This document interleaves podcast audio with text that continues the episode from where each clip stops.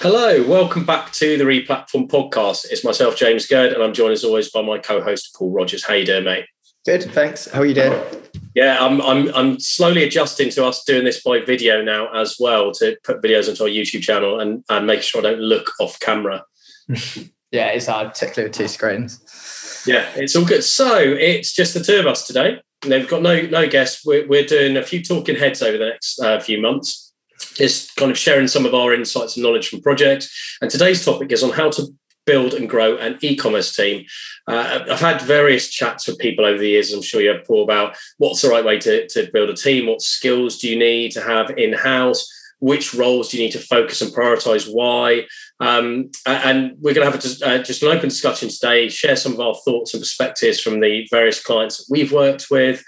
Um, there, you know, there's no 100% right answer. There's different businesses depending on the, their size of business, the stage of their maturity, the market they're in, the investment they got, etc. We'll, we'll, have different approaches to this. So we're going to throw a few ideas around, and hopefully this will give people good food for thought.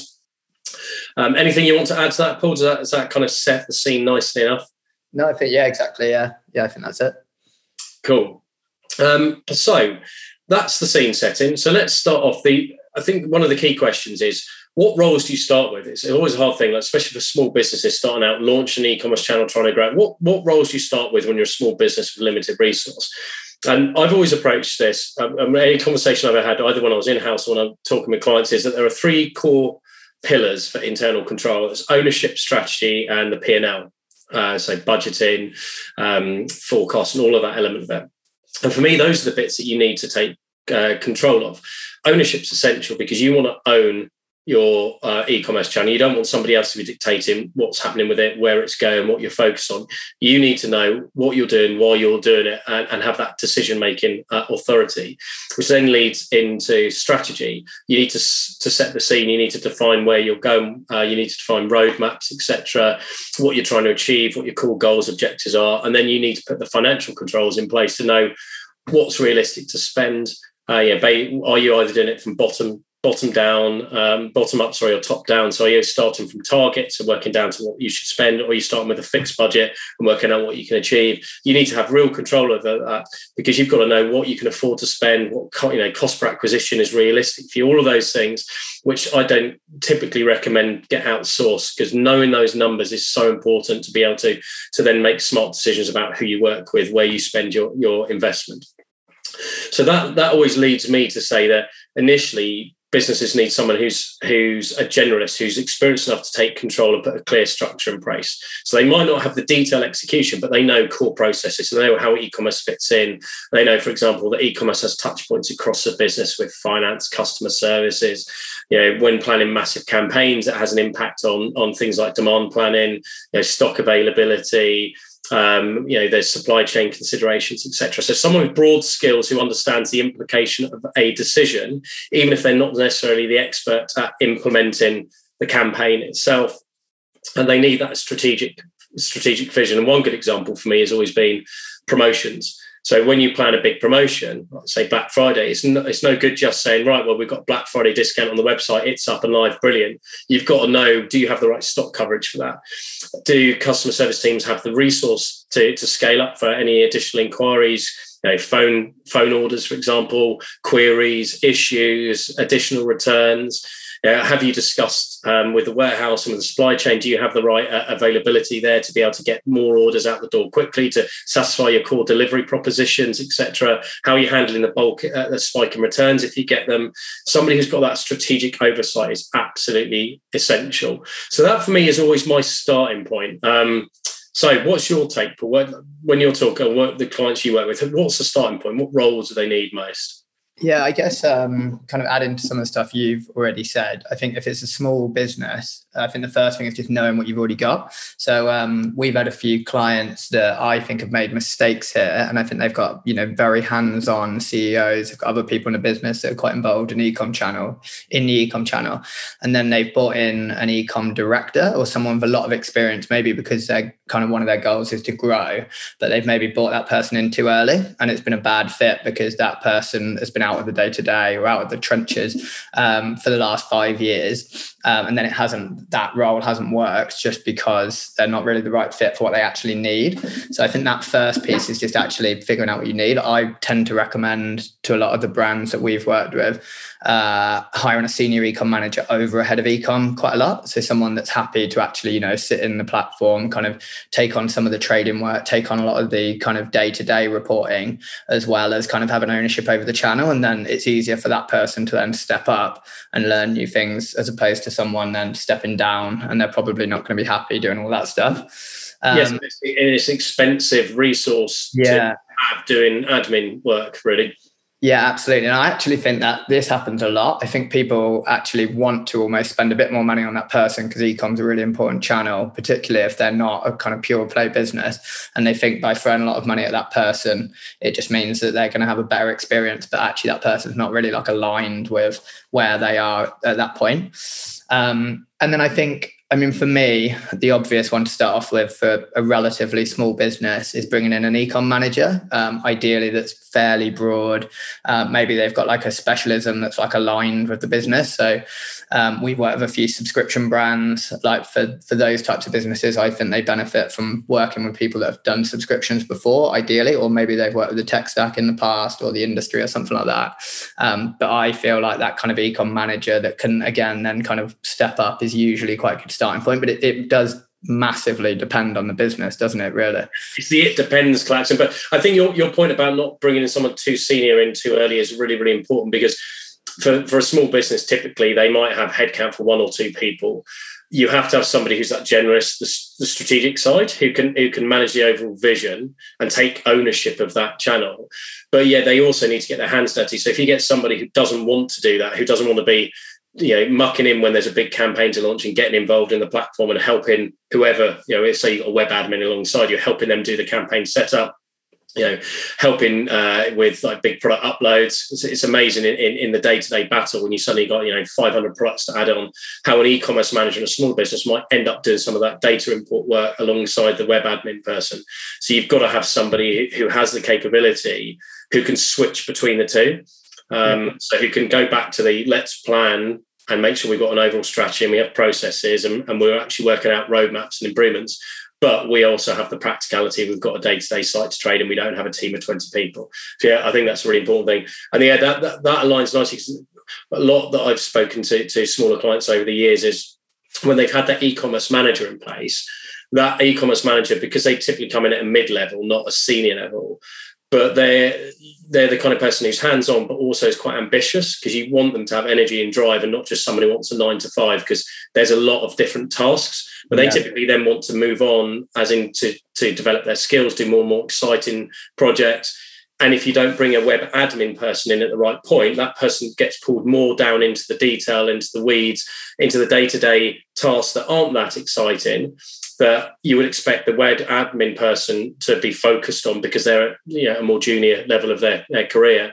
So it's really important to get that balance so you enable the mid person to, to feel job satisfaction and, and be able to drive forward strategic projects rather than constantly spending their time fixing image issues, dealing with internal like uh, bugs and problems.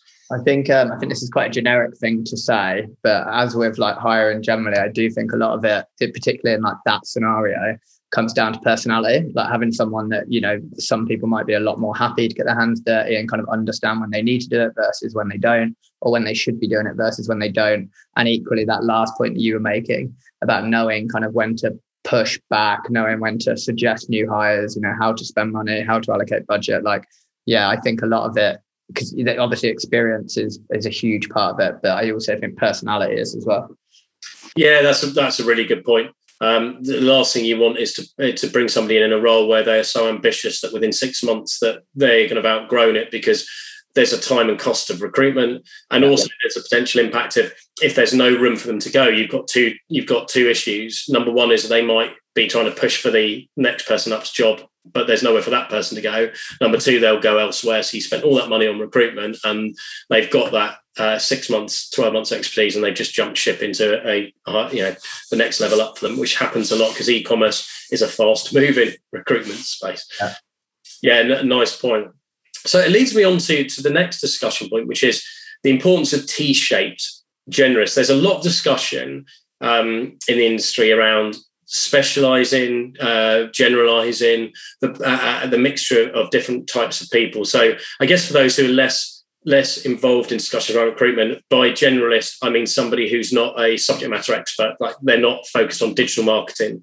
They are have broad skills around e-commerce trading, catalog management. Um, they, uh, they will know some digital marketing, but that's not what they do day in day out. Versus somebody whose job it is to do is to manage one area of that business, like a, a head of SEO, for example. So, what is your your view on how important a T shape? Do you think T shape people are essential in any business, or do you think again it's the it depends thing? I think it definitely depends, um, and I think we can say that like all the way through this because uh, like all of this does depend. But I think these people are super valuable, but often I guess again, it depends on the size of the business, the level of the business, like the importance of the channel, everything else. I think these like candidates are fantastic. Um, I know a few people that would definitely like fit this category, and they've kind of got maybe started off in kind of broader or like a big ecom company, picked up the trade inside, the kind of overall kind of multi-channel kind of aspects, all of that kind of the fundamentals of ecom, and then they've maybe moved into smaller companies, focused a bit more on digital marketing, reporting, all of that stuff, and then they've kind of come out of it as being a really strong kind of T-shaped person um, I think that they like it's almost the holy grail for a lot of brands. The only thing is, is in some businesses, particularly if it's a small team, um, you probably do want some, or not necessarily, I guess, but I think there are certain scenarios where you want people that have had specialisms, maybe, or like you know, you bring someone in for a certain type of business or a certain type of brand, and you want them to have a really strong trading background. Um, and equally, you know, there might be some businesses where the the kind of biggest challenge is kind of scaling the um, the demand and acquisition side. And on that side, you might want someone that's kind of a bit more specialist with digital marketing. But but I do, I mean, I think there's there's almost no argument that these people are like super valuable, and particularly if they're in kind of that senior ecom manager, head of ecom level, um, kind of being able to add value across the board. Um, yeah, yeah, I think it does. I mean, my my view is always like I feel like I'm quite pro this type of candidate with a good attitude that's quite scrappy, wants to get something. I mean, there's pros and cons, and again, it depends on the rest of the team. Um, but I personally like working with people that are like this and kind of willing and able to get stuff done and able to kind of accelerate things. I think for me, it's again, yeah, it comes to the, the, the stage of growth of that business and who owns e-commerce. Because in some businesses, the head of marketing owns e-commerce because it's a very small business and they don't have a, an e-commerce function, but they have a web admin person, and that actually works well because the marketing head has got the wider perspective around acquisition, retention, etc. They might not be an e-commerce specialist, but the web admin person is keeping the website going, and that makes sense because they're focused on raising the brand, driving traffic, keeping customers happy, etc.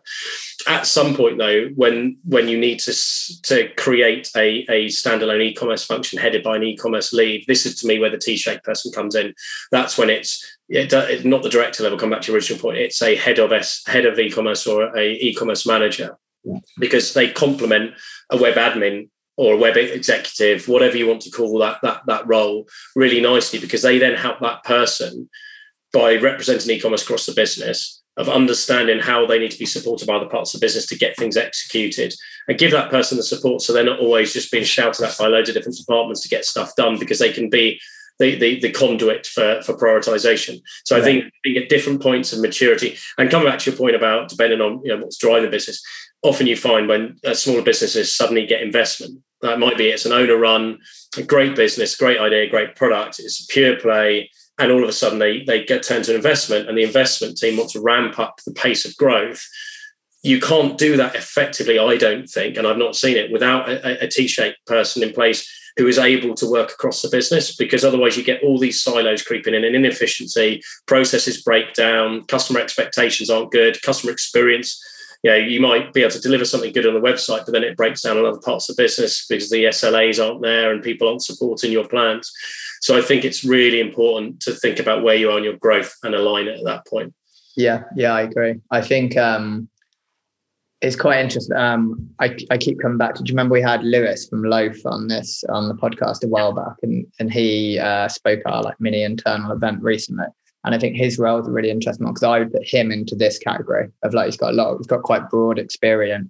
He's now essentially like a senior BA or like innovation lead at Loaf. So he's got a really interesting role where he's essentially just almost like defining, going around to all the different stakeholders, defining the roadmap, and then yeah. he's responsible for delivering it and kind of making key decisions around vendors and everything else.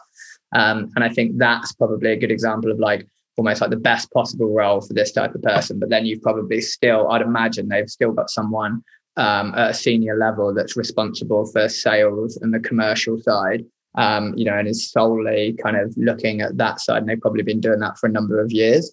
And I think with this role, and again, like, you know, I, am thinking about this from in my head based on my clients, um, but I almost feel like um, you want this is probably like you say, like a head of ecom, and then you for a bigger brand, you've probably got an ecom director or a VP of ecom or whatever else who's more or entirely focused on like commercial and like some of the bigger business issues around like logistics and operations and that kind of stuff.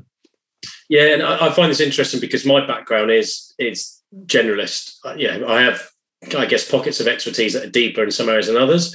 But I find it, I find this an interesting training because I've been doing a project recently on replatforming where that's why I've been brought in because of that ability to think across the business and say you're making one decision on e-commerce here, but it's going to impact these things, and these are the elements to think about. So, especially with technology selection um, and integration of other, other um, platforms, get people to think about the true impact and, and what it will be like when they've made that decision and the impact on their operational capabilities. Then, as they brought in a senior e-commerce manager, that has been transitioned as you would hope to, so that that, that role and that decision making is then managed in house, and the role of the consultant drops off because it's not needed. Uh, and that's one of the, I guess, it's one of the ironic things of my work is I always tell people that's where they should get to internally. You should be less dependent on a consultant like me and more in control of that that cross-functional vision and strategy because that's in your best interest in the long term i think that takes us on to the next question which is like where and when you start to um, take stuff in-house i guess yeah, um, I, I, do you know I, I, I, cheekily reached out to a few people on, on Twitter beforehand just to get other people's perspective. So I'm going to read out a few quotes, and that will frame our discussion. So interesting one from from Jerry White, who heads up um, is the SEO director at Rise at Seven. He said he was recently talking to Nick Wilson about. So Nick used to head up the the search program for Vodafone. So he's got a lot of experience working at a massive organisation. Um, and their their view is that the leadership has to come from within, but the the kind of the grunt work, the dog work, um, uh, can be external. So if you have that vision strategy, come back to our original point, then it's easier to outsource that because you know what you're outsourcing and you can put better briefs together, better specs, select the right people to deliver, and you can manage and evaluate it because you know what it, what you're trying to achieve. Um, and a couple of examples that Nick gave was like digital PR should be external. It's not something typically you build internal capability of, but tech SEO should be inside. And that aligns with a few other people as well. So for example, Peter Mindenhall, who's an in-house um, SEO lead, said that always keeping SEO in-house is sensible and having one person leading the strategy. So there's a lot of similar comments about some functional areas, such as SEO, that should be owned in-house, and then general strategy and leadership as well. Yeah, I think um, I think this is a really interesting. This whole session, I feel like we could talk about this for days. And the interesting thing as well, and obviously all of those inputs are really good. I think it's interesting. You work, you would typically work with a bigger business than I would work with, and I think it's quite interesting as to how it would probably differ. Like I feel like um, the average team of my clients is usually very similar, which would usually be like dependent on the brand and the importance of ecom. They might have an ecom director, which is who reports into the board. If not, they're typically a head of ecom, ecom manager or trading manager, digital marketing manager, CRM manager or exec, ecom exec, merchandisers. And I feel like that's almost identical across the types of, or not almost identical, but it's very similar across a lot of types of clients that I work with, which is typically like a brand, I guess, like a maybe a 10 million pound brand. Um, and I think it's interesting when like it the conversation is almost quite different when you're talking about bigger companies. Um, where there's generally a lot more people, there's a lot more stakeholder management, there's a lot of stuff to work on beyond just kind of that like objective for smaller brands. Uh, yeah, it's horses to courses, isn't it? And we'll come on to like how do you manage it as you scale and how do those structures change. I, I find it I find interesting as of about 2015, 2016, how more of the larger clients I've worked with have moved towards cross-functional teams rather than we have e-commerce, we have marketing, we have trading, and we have our structures within trading, and then we have matrices of how we need to work together on campaigns and planning, to then building stuff around um, categories. So I saw this at House of Fraser, and it was a really. I, I, thought this was really good. They, they, they did an in, they did a consultancy piece of work with an external specialist. Um, I think it was Practicology actually who did that piece of work with them, um, and uh, and they looked at all the current processes, challenges, issues, opportunities, and came up with with those kind of essentially hubs where you, you know, women's wear, for example, then has has buyers, traders, yeah. um, SEOs, um, digital marketers, uh, you know, web, web trader, you name it, UX, etc. So those people within still sit in their own depart, department. So the SEO for women's wear still sits within the SEO team, so that there is an overall SEO structure and strategy and framework but they are part of that hub, that hub team working on that category, and therefore you've got this this this uh, cross-functional um, pollination and people working better as a team to plan up and down of the chain. I think that's that for me. When you've got a complex product catalog, com, uh, a larger business, a global business, can be quite effective. And again, I think this is where our uh, not experiences differ because I know you work with a lot of the types of businesses I work with as well, but I haven't done too much uh, in, with like those kind of larger multi-brand uh, businesses, it's usually like a single brand um, that I would usually work with, and it's yeah, it's interesting to see how different they are. Um, I think going back to this original question, I think the interesting trend that I've seen recently is what roles people are pulling in house. Um, so a lot of these brands, and at the moment, it feels like a lot of the clients we work with, and probably a lot of the clients you work with, have uh, have raised money or they've got quite a lot of money behind them or they're suddenly investing a lot more money in ecom and they want to accelerate a lot faster than they might have done three years ago. Um, and it feels like you know probably a third of our clients have built in-house development teams over the last or our bigger clients at least uh, over the last 18 months. And they've kind of hired that technical lead, potentially a product owner, potentially a BA, which is an interesting trend that I've seen um, with more people kind of bringing in that BA to do like to make better decisions and to kind of run projects more effectively. Um, and then they've hired developers. Um, and I think that's quite an interesting trend. I think the digital marketing team as well, like a lot of the these brands that are looking to grow quickly, um, are hiring particularly some of the paid roles in house. So be it they're building their own paid teams or they're just hiring a performance marketing manager with a pretty uh, good paid background as they look to like scale um, search, social, um, you know, and, and also for a lot of these brands, like uh, all their kind of brand awareness activity is like geared around social in particular. And I think, you know, having a, a really strong in-house capability around creative, around the kind of, yeah, day-to-day execution, fighting for more budget, justification, all of that kind of stuff. Um, yeah, and then CRM is another one. I think there was a point recently where like seven of our clients were hiring a CRM manager. Um, and it just feels like everyone's just trying to increase or like the amount of resource they're putting into all these channels and just you know they've all got really aggressive targets and they're maybe like refocusing the business and focusing entirely on ecom. Um, but i do think this is a very interesting trend at the moment. Yeah i do. I, I have to say the, the, the internal development stuff it, it, suits some businesses more than others. I think when you when you have a really dynamic business that's constantly changing open up new channels where it's it's it's deploying stuff um, to the site really, really quickly. It's reacting to, to, to trends far far quicker than others.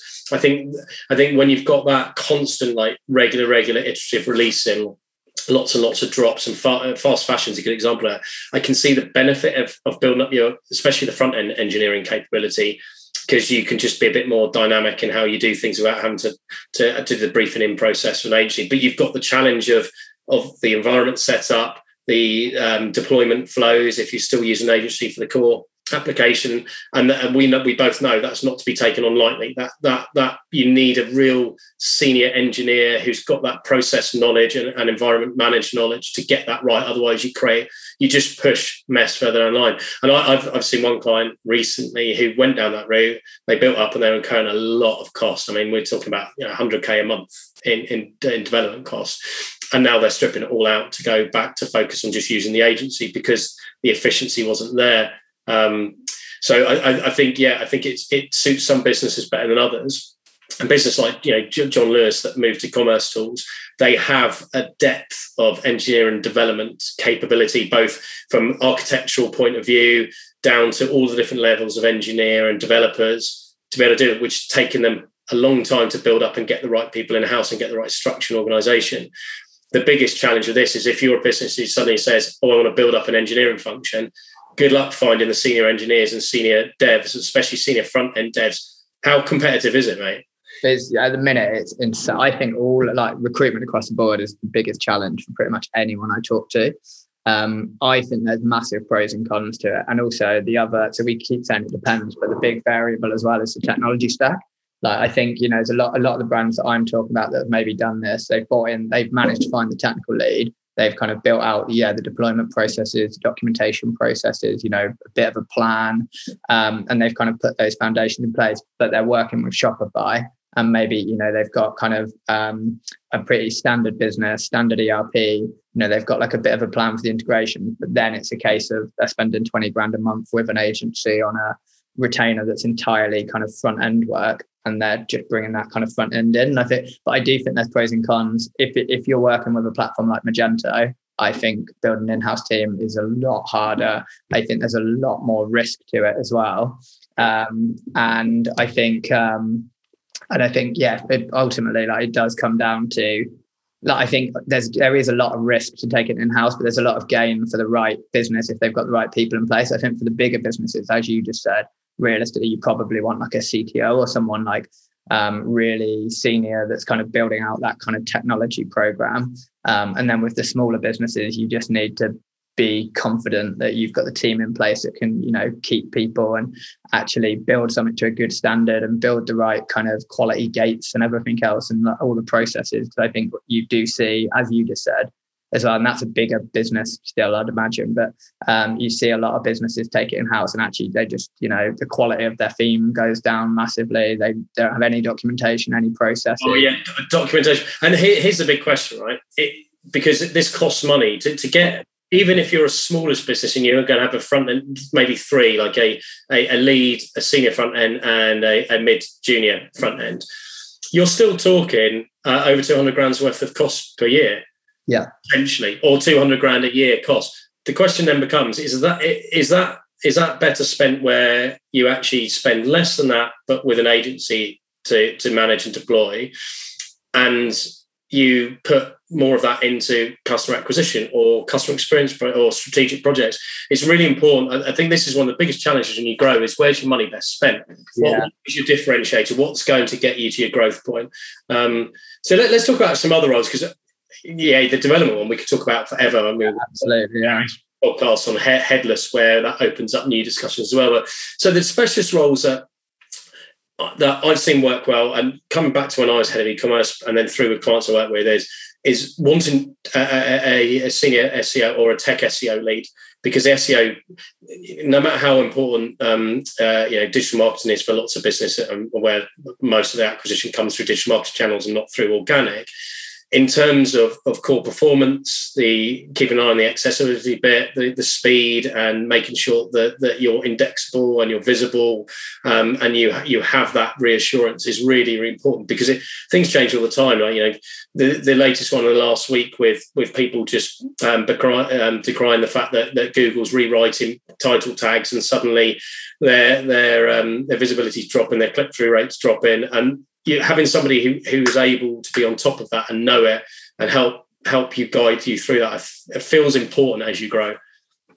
yeah, I think um, with that one as well, I feel like it's a really good role to have in house. But I think again, it it depends on the type of business. Like um, one of my friends recruited someone recently for a, like a very heavy content site that had like a bit of an ecom channel, and I think that was and they hired a head of SEO and then an SEO manager. Perfectly great example of where that would add shed loads of value. You know, they'd have a lot more resource in place. Within the business, there'd be a lot more focus on it.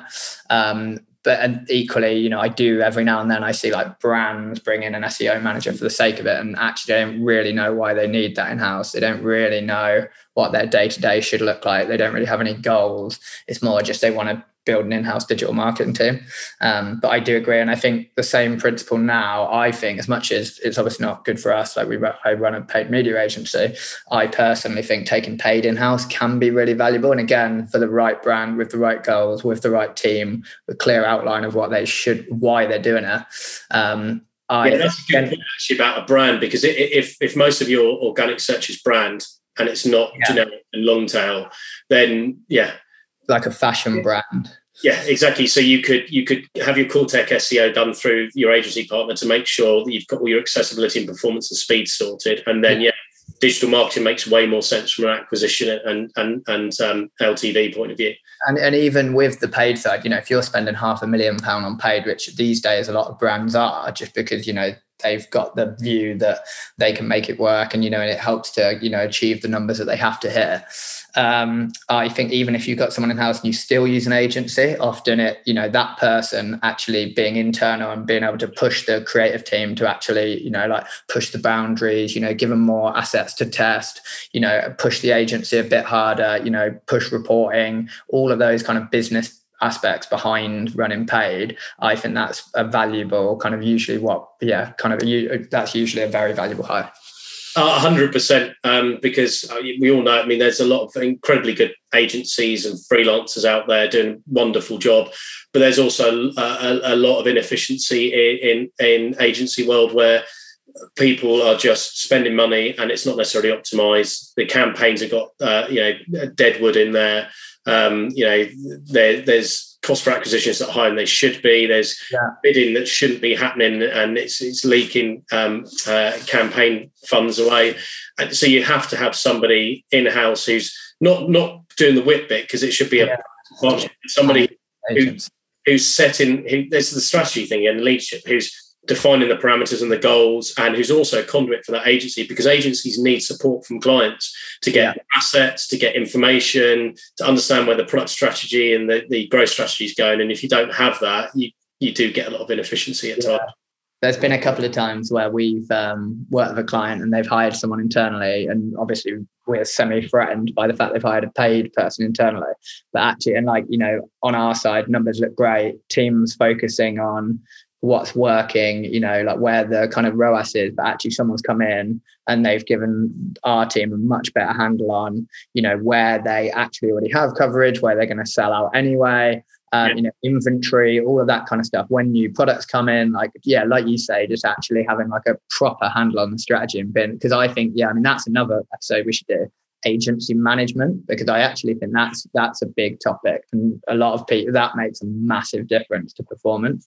Oh, 100%. And that point you said about, you know, the, the, the these uh, things like stock coverage and, and product strategy is so important because you even get elements where where an agency's doing it all and they don't have a an owner for digital marketing in-house. And the agency have been saying for months, we need a improved data feed, we need better integration with with stock systems to be able to get outages so that we can change our campaign bidding and pause, suspend, automate that process because you're basically you're losing money by not doing this. And then internally, it's not prioritized because there's nobody internally understands what that's going to do and has put an ROI case to it. And all of a sudden, it gets flipped because that owner is fighting the case of the agency and they're working together to create that roadmap of, of actions.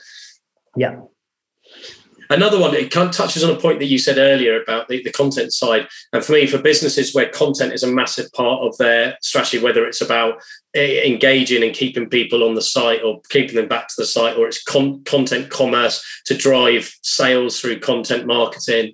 Um, that's some area where I've seen people build out content teams internally. And typically it starts with something often it starts it's often it doesn't start on this uh, this side of things with a strategy it starts with uh, someone like a copywriter because getting on brand content and consistent copy across a site, whether it's in marketing content, landing pages, product stuff, it's really, really hard. Like everyone can write copy, but very few can write it well.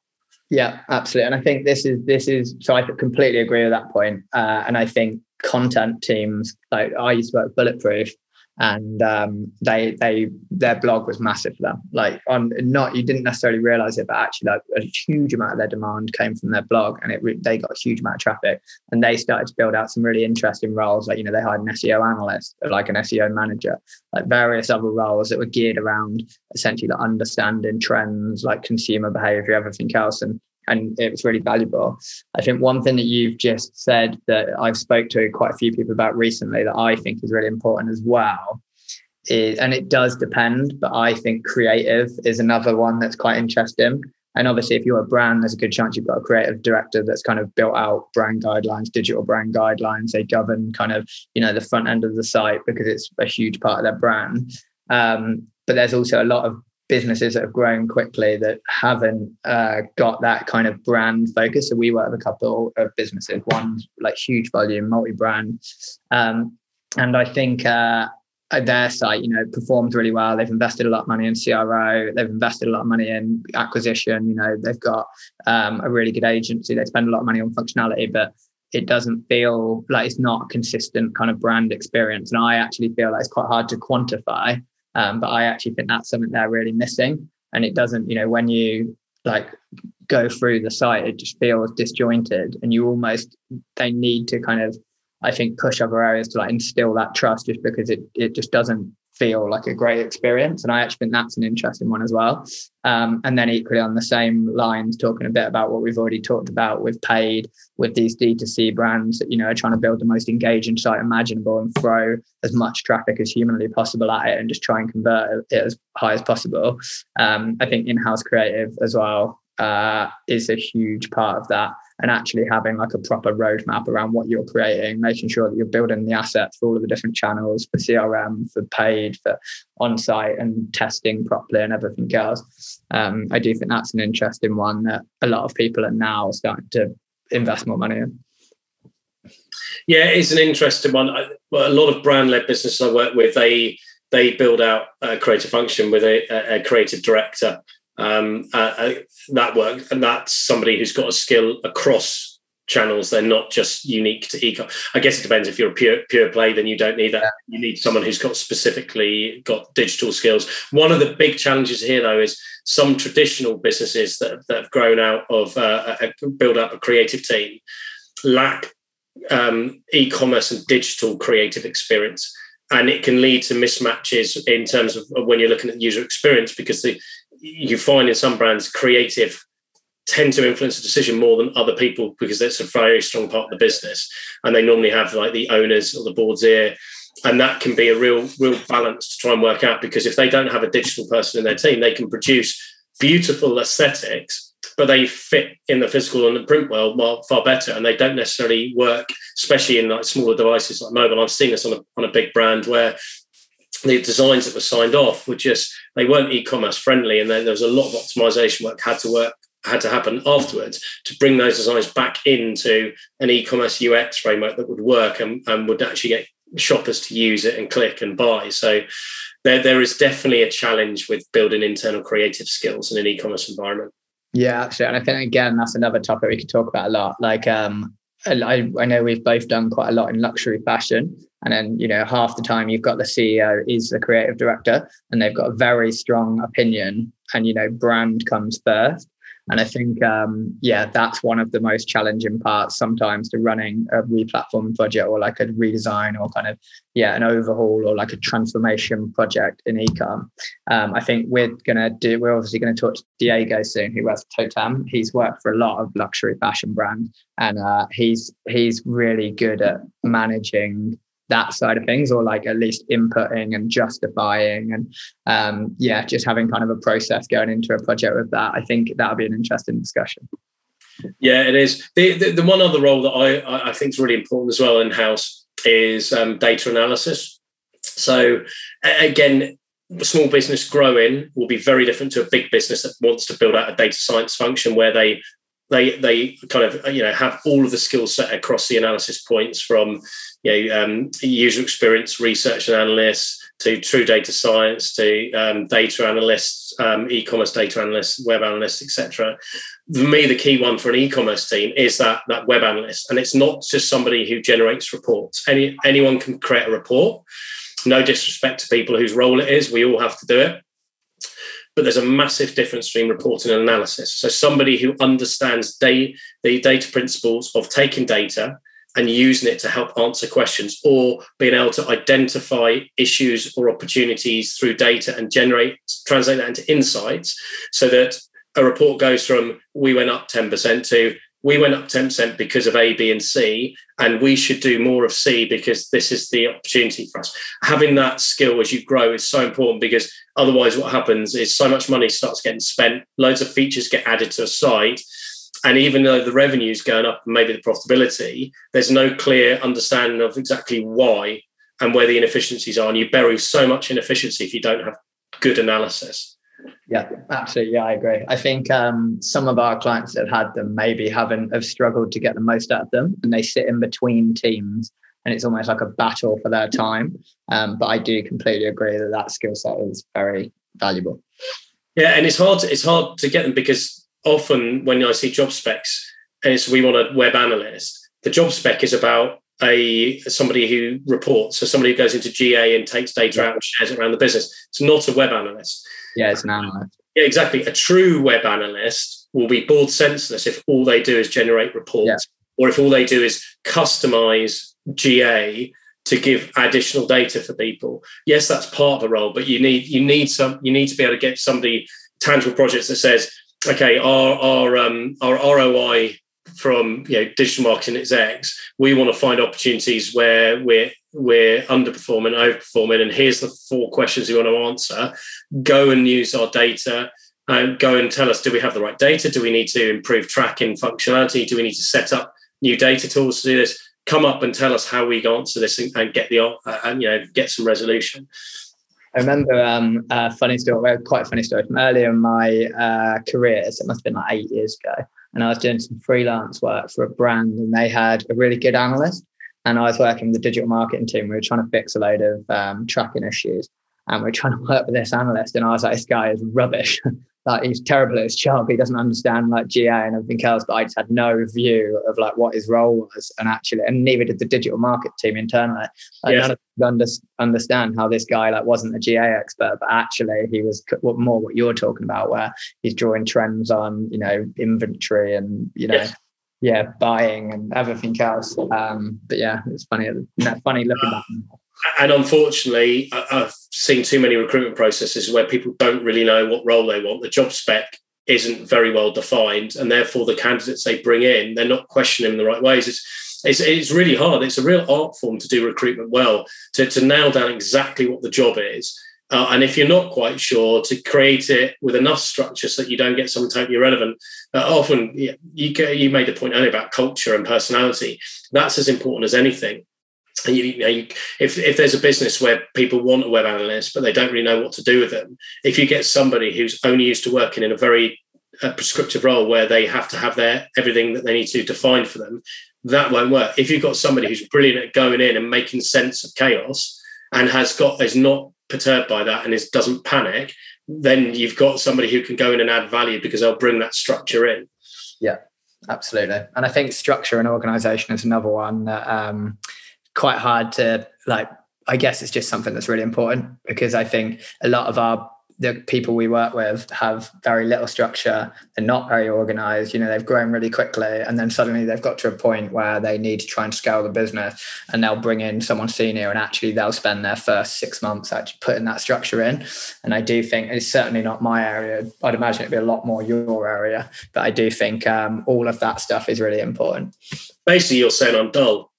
No, wow, you're very good at all of that kind of. I think the the other one that, that is related to some of the stuff that you've just mentioned is um, that whole like RACI piece and kind of yeah. understanding that and like who is accountable, you know, who is responsible, like all of that kind of stuff. And again, that's way more your area than my area, but I think um, I see that coming to play a lot more now, and I think it's it's actually really important for like all businesses to understand that.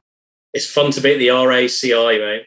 Um, I, I, agree because actually, when people don't understand structure, a really good way of doing it is it, I've done this on the replatform project. Is what are the what are the roles and tasks that we need to satisfy, and you map them out, and then you say, okay, so who who's doing that at the moment? and then you suddenly realize that there's gaps and you can you can very quickly help them identify the type of person they've got a gap for or you you turn you basically do it the other way and say right okay you don't know who's meant to be doing what right projects typically need a pm a ba a da, da, da, da, da. this is the role and responsibility of each of those. Who would fit in this? Do you have someone? And then you do the gaps that way. So different ways of doing it. Um, this leads me on to a question. How do you complement internal with external um, skills and to keep happy culture? Because bringing in too many externals can make people internally feel not valued or it can tread on people's toes or you might or not bringing people in means you might not have the right skills coverage. And I, I typically say you pay for specialist skills you don't have and they're going to uh, complement you and you bring in people where there is a role that's clearly needed but you can't justify a full-time five days a week um, uh, job because it's not that um, you know, and it's there to augment existing knowledge. So, what what's your take and what's your advice on how you complement an internal team with an external? Yeah, so I mean, I personally like uh, clients having, I guess, good, strong external partners on retainer.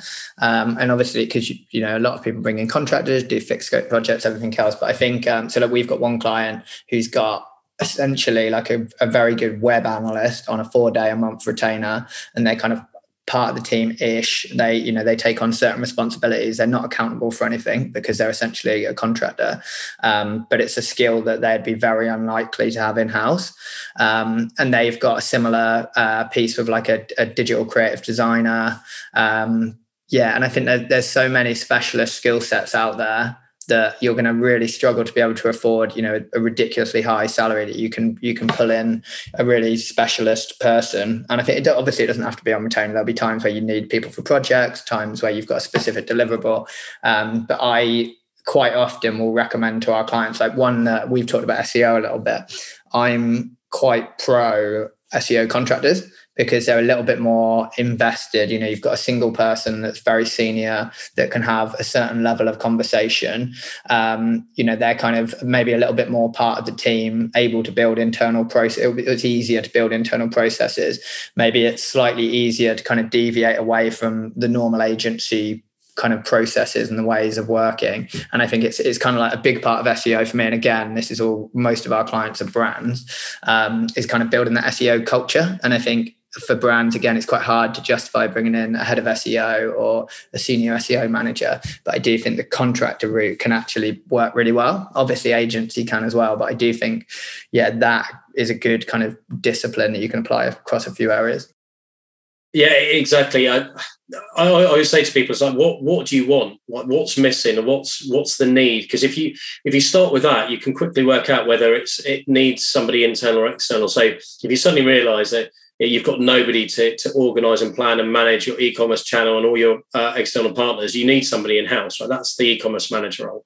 And yes you could get a contract. I mean I, i've worked with clients where i've helped them find contractors because they've there's they don't have candidates that you can find. They need that role and it needs to plug in urgently. They bring someone in on like a six month contract with a view that once they've recruited, that will be a, a succession and handover, which makes sense. Contract is a nice way of, of plugging resource gaps. Um, but it's also it's it's helping. I, I find this external can be really useful to helping internal people. You might have somebody who's an e-commerce manager, but they they only have, they only have a few years experience, so they don't have knowledge across all of the different elements of e-commerce, and maybe they're being asked to do something that's out their comfort zone. And they don't know how to go about it. Now, if they've got the time to go ahead and like research it to the nth degree, but generally when people have got day-to-day jobs and BAU challenges, you don't. You've literally got to get on and crack on. So sometimes bringing in a freelancer or a contractor for a specific project, like you said, to help that person to basically, it's almost like mentoring to bring them up to speed, help them make decisions quicker than they would if they had to do it all off their own back so that that knowledge then goes to the internal person. So the company now has that knowledge internally that they didn't have before. You've got this brilliant skills transfer. You're paying for the skill transfer basically rather than you consultant do x and then just dump it on us and leave. But actually no you're training the person up to to be able to do this in future for us yeah, I completely agree. And that's kind of what I was getting out of that SEO contractor piece. I feel like the contractor is much easier to say to them, here's a bespoke brief to like upskill our whole team, train our kind of ecom execs and merchandisers, build out documentation and process than it would be to go to an agency. Yes. Yeah, agreed. And it's nice because you get the one-on-one relationship. A contractor becomes part of the team rather than a service provider. And there is a, I, I definitely think people respond slightly differently uh, in, in, that respect. It, it's weird, us humans, we're strange in how we emotionally respond depending on what somebody's remit is. Um, yeah, and I think um, I think the key thing for, for me as well is is educating internal teams on the the reasons and the value of using external people. There's nothing worse if you're in a role and somebody dumps a consultant on you or an agency and says, "Oh, we're, we're we're now working with this agency. Can you now sort this out with them?" And you've had no involvement, you had no stake in it, you haven't been able to influence that decision, and it can become very jarring. What what's your advice to people on how you you kind of you bring external people in and, and get the internal teams on board? Yeah, I mean that's a good it's a good question. Um, and again, I guess it I guess it depends. I think also, I think that that's that's kind of like a process where you know it's it's a communication thing, I guess, and it's kind of that person that's bringing them in, making sure they're kind of over communicating and justifying the role of the consultant, etc., and then allowing that consultant to like prove themselves. Um, but also on the flip side, I think so. Like, there's been a few times where I've worked with clients for a period of time, and they've basically somehow got a completely new team, and they've got you know a new ecom director, a new head of ecom, and actually I think it's important for them to almost like have room to build out their own kind of team and like set of service providers. And I've kind of like almost like bowed out a little bit um, because I think that as a consultant, it's never a good it's not the worst situation for me, and I'm sure you feel exactly the same. Is when you're working with a client, new team comes in, and actually, you know, there's not necessarily a need for you, or you know, they're they're gradually building out that in in-house capability, um, and you're just kind of there, or like you know, the work you're there's less work for you to actually do, or there's less kind of um, um, I guess like investment from the internal team around the work you're doing. Um, so I think that's another benefit of using an external uh, kind of agency or contractor sometimes is where it kind of allows you to be a bit more flexible. Yeah, yeah, I think that's I think flexibility is the key here. It's it's it, not not tying yourself into something that that might not be right for you in the long term. So contracts are quite nice because it it also gives whether it's contracting a, a you know a freelancer, bringing in the consultancy, just doing something where you can evaluate somebody. Uh, a lot of the projects I've worked with where people are, have, are not used to big projects, I've said to them, well, let's just do a small mini project, one single thing for a few days. And that gives you a chance to evaluate whether I fit in with your team or not. And it's a nice way of, of people not feeling like they've overcommitted because there's nothing worse than being stuck on a contractual retainer you can't get out of, hemorrhaging money per month with a relationship that's not working. It's not, it's not in anyone's interest. Yeah, 100%. And well, you know, most most agencies and service providers these days are, are, are, very good at how they cut things up, but there are still some unscrupulous people out there who will, who will put you into that. Excellent. Uh, well, I know we could carry on chatting all day, but I think we'd send people to sleep. Um, so I guess we can let, let's stop there. And if anyone's got any questions, do get in, in contact because it's it's a fascinating topic. There's no there's no right answer to this, but you know, hopefully we've given you some good insights on you know the roles you start with as a small business and what's important you grow, the value of a T-shaped generous in a business, what roles have in-house versus outsourced, what specialist roles, etc., and how you complement internal skill with external. Um, so, Paul, any parting comment for people? I don't think so. My only comment, as someone that is not very good at recruitment and currently spending a long time on it. Um, I still think that personality thing is really important. And I'm just trying to hire like ridiculous, like just smart people. And sometimes they might have less experience. Sometimes you might have to create a different role for them. But that would be the only other thing I would add. Yeah, I agree. Culture, personality, all that is essential.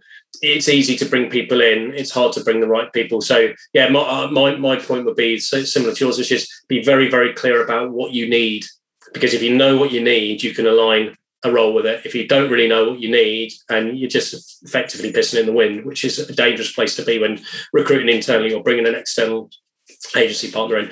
Um, so I hope that was useful. Thanks for listening as always. Keep an ear out for our next episodes. And please do subscribe if you haven't already. And we would also love ratings on uh, um, Apple or Spotify. It really helps us nudge up our visibility uh, and reach. So that would be much appreciated. Thank you.